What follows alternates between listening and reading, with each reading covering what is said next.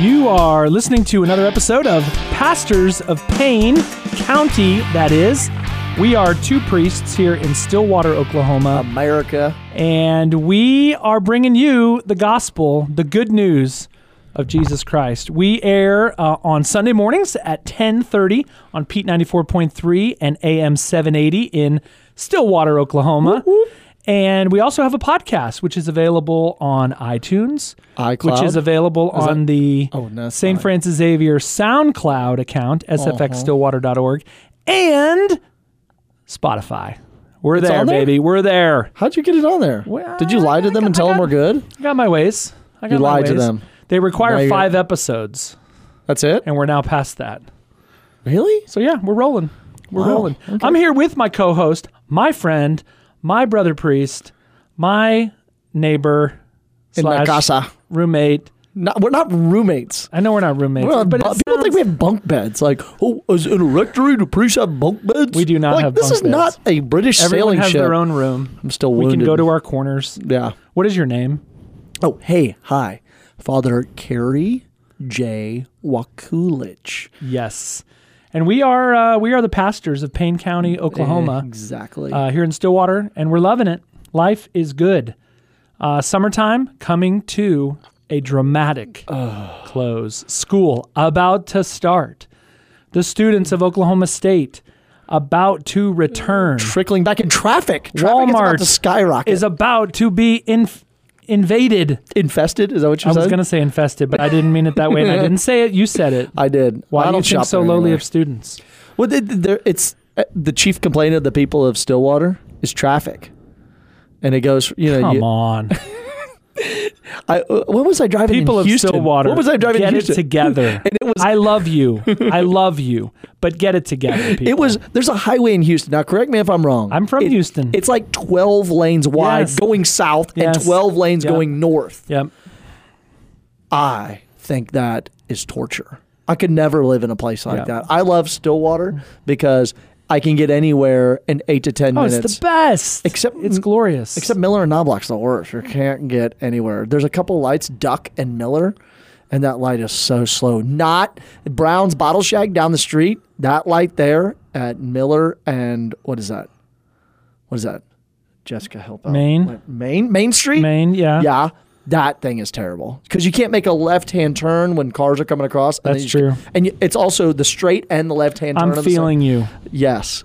That is my pain. I have compassion. I am suffering with you. Oh, compassion. Misericordiae, you're sorrowful from the heart. So we live here in Stillwater, Oklahoma, also known as the 10th largest city in Oklahoma. Are you serious? Yeah. No way. It is. Did you find this out on our drive in Wikipedia? When the bishop told me that I was moving to Stillwater, I did extensive Wikipedia research on the city of Stillwater. And that's when I learned that it's the 10th largest city in Oklahoma. Wow. Okay. I'll have to get you some other interesting Stillwater, Payne County stats because they're out there, baby. Oh, yeah. But anyway, we are the Pastors of Payne. We're glad to be here. We've got this little radio show. We got some people listening. We're glad you're listening. Whatever station you might be listening, we're glad you're here. Welcome back. Doo-doo. Robert Williams told me, our former student at Bishop Kelly, told me I should sing more often. He thinks it's oppressive. You tell me. A liar. Hey, he did. Okay, I'm going to call him up. Robert would never say that. You're lying. Robert has a high character and morals. I think he'd also be a good priest. Did I just say that on air? I did. I just said that on air. Take that, Robert. Yeah. Well, we should do a whole show on guys we think who should be priests and just make it public. Let's just call them out. Well, we have 3 guys from Stillwater that are saying to be priests. Shane Houston. Eston Blair. And Michael Martin. Michael Martini? Yep. Michael Martin. Yeah. He's now. Where's he studying Italian? That is too good of a gig. When these guys go to the North American College in Rome, they have to go, I need to go study Italian for a month. Like, can you say linguine? Yes, you're good. Vino? Yeah, you're good. Well, they got to be able to celebrate Pater Noster? You're good. Some of them go to class in Italian. Yikes. That I would not want to do. Yikes. So we're coming up on the end of the summer. School's about to start. Talk about the end of the summer, please. And What we thought we would talk about today is none other than your prayer life and how much it stinks. My prayer life? No, I'm not talking to you. I'm talking. Why do you have a guilty conscience? I do. I think you do, because I talked about prayer life, and chances are the people listening to this prayer life that you're this prayer life, this radio show, your prayer life is probably not as good as it should be. In fact, a lot of you listening, your prayer life stinks. I'm just saying, and you know who you are. You know who you are. And right when I said that, Father Kerry, I think his conscience is bothering him. Summertime stuff. I was talking to my spiritual director, and we were just talking about like daily prayer life during the summertime. And he always makes excuses for me. It is hard because there's so many things to do. And the day is so long. Oh, you went there. I did. Every time I used to, when he's like, oh, this is so hard. I can't fast from that. The cross. I love that Jesus is on it, because I'm always reminded, like, not only did he die, he suffered. Yep. Thanks. Yep. Can't put him away with his Christmas. Shout out to the Catholic Church for putting Jesus on the cross. Well, I don't know if we didn't put him there, but we do in our churches and our homes and our schools. We have not just a cross, but a crucifix. Yeah. Jesus on the cross. So we want to talk about prayer, and kind of hopefully maybe tell you a little bit about our own prayer lives, as imperfect as they are, and then maybe just to give you some resources for your own prayer life. Yeah, yeah. Because I think a lot of people, we have obviously our formal prayers. We have the rosary, and we'll talk about that. We have the Liturgy of the Hours, Liturgy of the Hours, the Mass, of course, the perfect prayer, but There's so much more out there that a lot of people don't know. So tell us, what are you reading right now? What's in the hopper? Ooh. in the Wakulich world? Okay, of spiritual reading. So yes, we have to pray the Liturgy of the Hours, which is called the Prayer of the Church, and those office of readings, those just readings from the office of readings, are really good. St. Augustine a couple weeks ago about not only should you love those people who, are far away from the Christian faith, but you should cry in sorrow that they're not one with you. And so that spiritual reading, I'm reading Theology for Beginners, a modern classic by Frank Sheed. I love Frank Sheed. And so what I love about reading is Frank Sheed's awesome. He was a 1900s English, 1900s, yeah. English, and he went to Hyde Park. Layman, yep. Yeah. And he went to Hyde Park, and he would just give theological lectures in the park, and people would just listen to him all the time. He's awesome. Okay, so Teresa of Avila is one of my favorite saints, because she does this thing. She talks about like the evolution of her prayer life, that she has meditation on the scriptures. She has Lectio Divina. She has images and paintings she sits in front of and meditates on. She has spiritual reading and silence. So you got to have them both. You got to have this whole spectrum of things, because sometimes you sit down to read the scriptures, and you just start like, okay, the scriptures, they are the word of God. And it's just not doing it for me today. Mm-hmm. And so to take actually a passage like the calling of Matthew the tax collector, and like looking at a painting of the calling of Matthew the tax collector. Caravaggio is awesome. That beautiful image of Caravaggio. Like you see the hand of Jesus is actually the same hand that is in the Sistine Chapel. Like God, who created man out of nothing, man and woman out of nothing, is the same one, that hand who's calling Matthew. So that. And then I'm reading Frank Sheed, Catholic apologist. If you've never read any Frank Sheed, yeah, double recommendation from the Pastors of Pain. So I'm just trying to like... Theology and Sanity is one of his books. Theology for Beginners is a book. The Map of Life. Ooh, I've heard that's good. Map of Life it's actually pretty thin. It's not thick, and it is readable. Yeah, readable. Real people, good. Check it out. Really good. So he's got this line about spiritual reading. This is why I'm encouraging spiritual reading, theological reading the Church Fathers, reading Clement, the Shepherd of Hermes, and even modern. I mean, writings of John Paul II, Teresa of Avila, Paul the Sixth, Pope Francis, Pope Benedict the Sixteenth. Even these, like, so much there. More this modern Catholic apologists and writers, Peter Kreeft, I love. Yeah, what's the Sarah Swafford has got real good stuff. The Cotters, Kevin and Lisa Cotter. Oh, I love them. They co-wrote a book on Pope Francis and different sayings of Pope Francis. Brilliant. Mm. So tell us this quote. This book will be concerned with theology as the meeting the twofold need. One, the need of our own souls for the food and the light and the love of God, mm-hmm. which the great dogmas bring with them, and the need of men all about us, a need which can only be met only if we meet it. This contact with millions outside the church and communicating the truth can flow normally through personal contact. So he's talking about, like, taking in things to feed the soul, to nourish the soul, spiritual reading, the scriptures, so that you can then give it away. Like, that's the purpose of it, is to then share the gospel with other people, share your faith life with other people. John Paul II called it, if I'm referring to it correctly, called it the law of the gift. And that is... Bishop Robert Barron talks a lot about it too, and that is that it's not you're not really living your life unless your life is being given away. Okay. So that it's meant, the gospel is not meant, I mean, it is meant for you, Father Kerry, and it's meant for everyone listening out there. Yeah, yeah. But it's also meant for the person that you work with, and for the person in your family, and for the person, you know, for the person that you ran into at the store today. It's meant for all of those people. And it's meant to be given away. And that you're able to do that when your prayer life is strong. Mm-hmm. If your prayer life is not strong, you're gonna be able to kind of putz along.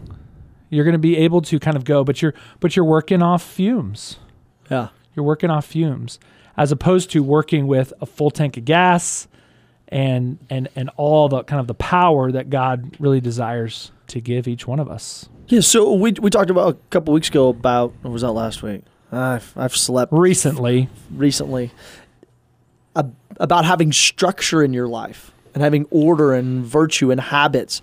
And one of the habits even for prayer, I mean, so like the Liturgy of the Hours, you know, in seminary as priests, just even praying the Liturgy of the Hours at the same time, the Book of the Psalms. It's so great to have that, because you can just bust it open and you can start with, "Oh God, you are my God, for you I long, for you my soul is thirsting. My body pines for you like a dry, weary land without water." And it just comes out of your mouth and it reminds you of what you're about. So that, the Liturgy of the Hours, I think is a great gift. I know a couple that they take one of the Psalms from the Liturgy of the Hours and the two readings from the office, and that is their prayer time together. Wonderful. And individually. Yeah, I think there's a misconception specifically about the Liturgy of the Hours, and if you don't know what we're talking about, look it up, because I mean it's a Catholic thing, but a lot of people don't know about it. There's a misconception that the Liturgy of the Hours is only for priests and religious. And it's not. It's the prayer of the church. So priests and religious are bound to pray it, but it is meant for, and we know, you and I both, we know a lot of lay people who pray and use the Liturgy of the Hours individually, as a couple. Some people don't do the whole thing. They might just pray morning prayer and evening prayer, but it's a beautiful thing to pray with your family, to pray with your spouse, and to pray alone. What are we talking about? I've forgotten. Are we talking about prayer, or are we talking about structure of living? No, we're talking about prayer. Oh, okay. Yeah, that's good. I asked couple things of ways, right. We're trying to give people resources of ways to pray. I mentioned the Magnificat last week, I think. And the Magnificat's great because it has a little meditation, and it has abridged Liturgy of the Hours, and it has the daily reading. So this is it's like a monthly Magnificat, a monthly little booklet you can comes out 12 times a year. You subscribe, I subscribe, my mom subscribes. So even to take the readings for daily mass and like read them before you go to bed at night together, as a couple. That's how couples can, you know, put the scriptures into the mind, and or maybe you read them over dinner, read the gospel over dinner together, as part of the family life. I think that, you know, even like the daily rosary. The daily rosary is incredible, beautiful, because it's a meditation on all of salvation history with Jesus, to Jesus through Mary. And I think there's also I think the rosary is used a lot more than, say, Liturgy of the Hours. I think there is more accessible. A lot of people own their own rosaries. If you don't have a rosary, you have 10 fingers. I got one. And you can just, you know, and you can use your fingers to pray. But it's an opportunity to meditate on the life of our Lord and to ask for the intercession of the Blessed Virgin Mary, as we say in the Hail Mary, now and at the hour of our death. Amen. So beautiful. And so, maybe I think there's probably some folks out there who would say, man, I can't get through a whole rosary. There's not time. I break it up. I like, when I drive, the first 5 minutes of driving, I take a mystery of the rosary. So I do that there and back. Mm-hmm. And then I take one during the day, one as I'm walking across campus, one right before I have a meeting, and bam, there's my, I pray my rosary like that. You know what I started taking up after being in Poland? John Paul II used to pray the Stations of the Cross every Friday. It's kind of like fasting. Devotion. People are like, well, I only have to fast from meat on Fridays during Lent. Yeah. You're like, no. Canon law says you're supposed to fast from meat every Friday. You know what's also beautiful? Is praying the Stations of the Cross every Friday.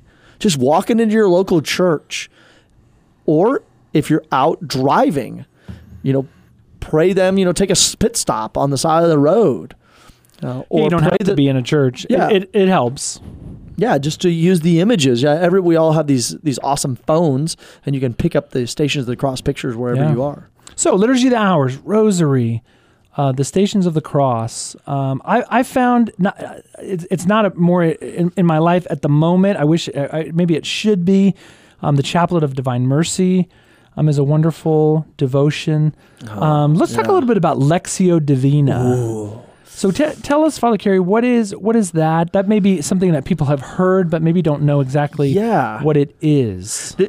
Lectio Divina, and maybe we'll get into, like, what does that mean? Maybe the Ignatian model of meditating on the scriptures. So Lectio Divina, holy reading. Lectio, I failed Latin twice, but I got this. Divina, holy. Like lectors. Yeah, a reading, holy reading. Yep. So holy reading. So you take a section of the scriptures. Even a small section. Yeah. Like, I tell people to take their thumb and their index finger and extend them out on the scriptures.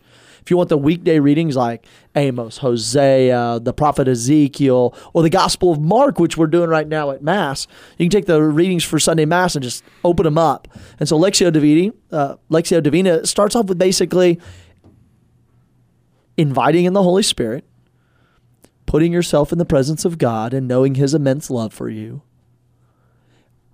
and then allowing the mind to rest, and then just reading the scriptures. And you read them. I tell students to read them out loud so they actually hear the words. I love that. Just hear the words. I mean, there's a reason in the churches, in the Mass, we don't, at the time of the first reading or the gospel, we don't say, okay, now everybody open your books and silently read today's first reading, and then when everyone's done, please raise your hand. No, a person...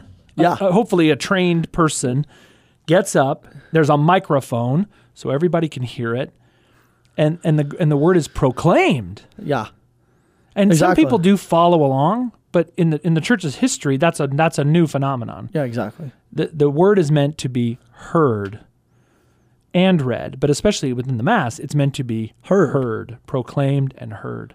So I love that, reading it out loud, even if when you're by yourself. Right, reading it out loud. And so this is the steps of Lectio Divina: inviting in the Holy Spirit, making the presence of God, reading.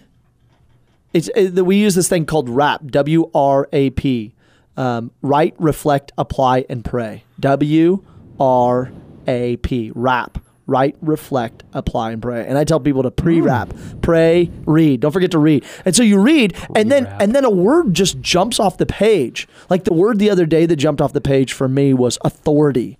He gave them authority over unclean spirits. I was like, authority? So I just sat with that, and I was like, okay, Jesus, this is where. Then you write and you reflect. The W-R, reflect.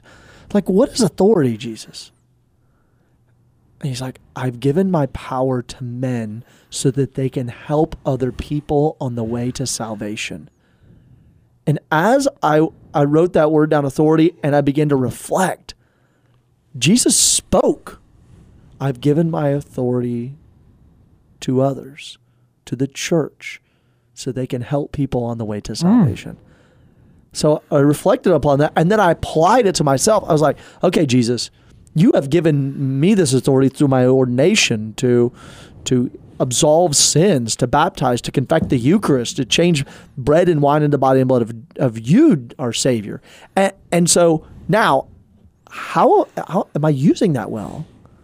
Am I being a minister of your grace? Beautiful.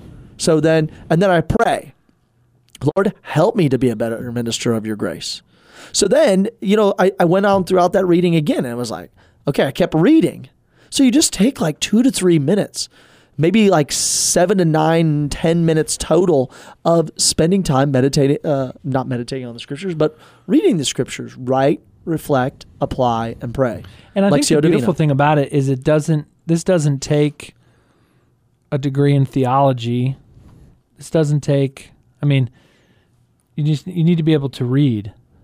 Yeah. And if you can't read, then maybe somebody can read it to you. Or you can listen to it. So it's not something, I think so often in our spiritual lives, we think that the church's life of prayer and all the resources that the church gives us, that they're somehow meant for, just for kind of we professional, you know, the priests and religious. And they're not. I mean, all of these devotions have come in many cases from the people. Benedict. I mean, And so to be able to, for you all, our listeners, and this is true, I mean, middle schoolers, high schoolers, college students, grad students, adults, young adults, parents, grandparents, these are very accessible ways for you to grow in your prayer life outside of Mass. Should you come to Mass every Sunday? Yes, you better believe it. You better be there. Holy Day of Obligation, every Sunday. Jesus rose from the dead. Come celebrate. But what about in between? What about in between? And I think you'll also find, if you take some of these devotions, if your prayer life during the week is strong, you're also going to find your experience of the Mass is so much better. If you've read the readings in a prayerful way, as you were just describing, Father Kerry, if you've read the readings ahead of time, when you hear them at Mass, you're going to hear new things. They're going to pop. Right. As opposed to what happens a lot of times is you're just coming in cold, maybe you're coming in late. Been listening to music, driving, kids are crying. And so your mind is not in a good spot for a reading from the book of the prophet Isaiah. The Spirit of the Lord is upon me, and you know the Lord has anointed me, and you're going to be like, oh, okay, what? You know, move it along, man. Move it along. And you're going to miss it. The Word of God is being proclaimed to you. God is speaking to you, and you're missing it because your mind is not in the right place. So what can you do ahead of Mass to get yourself in the right frame of mind? And Lectio Divina starts throughout the week. Is a beautiful thing. So then, if you do have an emergency on Sunday before you come to Mass, then you're already prepared. You've already been praying over the scriptures all week. And then what does it do? It's like Sheen says in this book. He says, I love this. He says, if spiritual starvation is to be relieved. Whoa. Spiritual starvation. He's looking at the 1900s and saying, spiritual starvation exists. He says, if spiritual starvation is to be relieved, it must be largely the work of the laity, who are in daily contact with, you ready? Starvation's victims. Wow. Shots fired, Gene. Yeah. Shots fired. Amazing. Yeah, I feel like I've said this a bunch of times now, but I think so often there's just this sense that the work of the church, and the work of evangelization, the work of prayer, that is somehow the work of priests and That's it. And we're just going to tell you what you need to know, and then you do it. Yeah. And it's just not that way. It's not meant to be that way. That from the beginning, God has called every single one of us. This is what, especially what came out of the Second Vatican Council, of the universal call to holiness. Yeah, it is not something reserved for clerics and for nuns. Everybody is supposed to be a saint. This is what I love about Fulton Sheen and Frank Sheed. Archbishop Fulton Sheen and Frank Sheed. Both of them. Yeah. Is that, one a bishop, one a layperson. Yeah. They're just reminding us that we're supposed to be holy, that this is not reserved for other people. It's for every one of us. And so when we take time with the scriptures, when we take time with prayer, when we'll like meditation, like St. Ignatius of Loyola recommends. He recommends sitting with the scriptures, reading them, and then imagining them going on. Like thinking. Putting yourself at the Last Supper. Yeah. Putting yourself when Jesus heals the demoniac. Yeah, exactly. When he walks on the water out to the boat. Or putting yourself at the birth. Yeah, the nativity. Yeah. Exactly. In Bethlehem, there you are sitting there. You're a donkey watching all this go on. Or you're Joseph. Or you're the stable. And you're just watching all this go on. So yeah, so we're trying to give you, we just have a few minutes left, but we're trying to give you all, our listeners, just resources to help you grow in your faith. We so deeply, whether here in Payne County or wherever you're listening, we want you to be holy. We want you to be saints. And not just us, shoot. I mean, it's what God desires of you. Exactly. He's called you from the moment you were conceived to be holy, to be a saint. And it's hard to be a saint. It's impossible to be a saint if you don't pray. And so you gotta have a strong prayer life. So what does that look like in your own life? To be thinking about what does that look like in your own life? What are ways in which I can incorporate prayer into my day, at the beginning, at the middle, at the end, when I'm in the car, whatever that may be, with my spouse. Right. We don't have enough couples that pray together. Maybe you're not married, maybe you're in a relationship. Are you praying together? Praying with your kids praying with their parents, just people getting together in prayer groups and praying. Well, I think we don't do it enough. I think people are stage fright of praying because they think they're going to have to do something for like the next 2 minutes. They're like, "Dear God," and then a long pause. Our Father who art in heaven. Yeah, exactly. And they throw it in, play ball. They think that is prayer. Well, take the scriptures and learn how Jesus prays to his Father. Learn how Paul is teaching people how to pray. The early church in the Acts, the apostles, or the early church fathers, and the mothers and the mystics are teaching people how to pray. Pull up Catherine of Siena's famous prayers, Teresa of Lisieux, when that's in the Catechism, that beautiful prayer. Even Elizabeth Section of the 4 of the Catechism. Section 4 of the Catechism is on prayer. And so learn how, take the names. One of the things that Abbot Gregory taught us, he's just basic prayer. At Conception Abbey in Missouri. He did this great line. He says, you have to know the other person's name. So he just basically took a marker and wrote the names of God down lists like Creator, Lord, Savior, my God, my King, Healer of my soul. And then he said, the next thing everybody does throughout the tradition from the Old Testament still to this day does the first thing, which is thanking God. Thanking God, being turning our hearts back to him, and then bringing our gratitude. Needs. If you don't know how to pray, just start with things you're grateful for. And I'm grateful that this time has come to a close. I'm grateful for you, Father Kerry. Oh. I'm grateful to be a pastor in Stillwater, Oklahoma. Retweet. What a blessing. What a blessing. So we are the Pastors of Pain. Thank you for listening. Let us know what you think. Tune in next time. Tell your friends. Leave an iTunes review. Oh. All those good things. But we will see you next time. May God bless you. Come visit us in Stillwater and pray for us.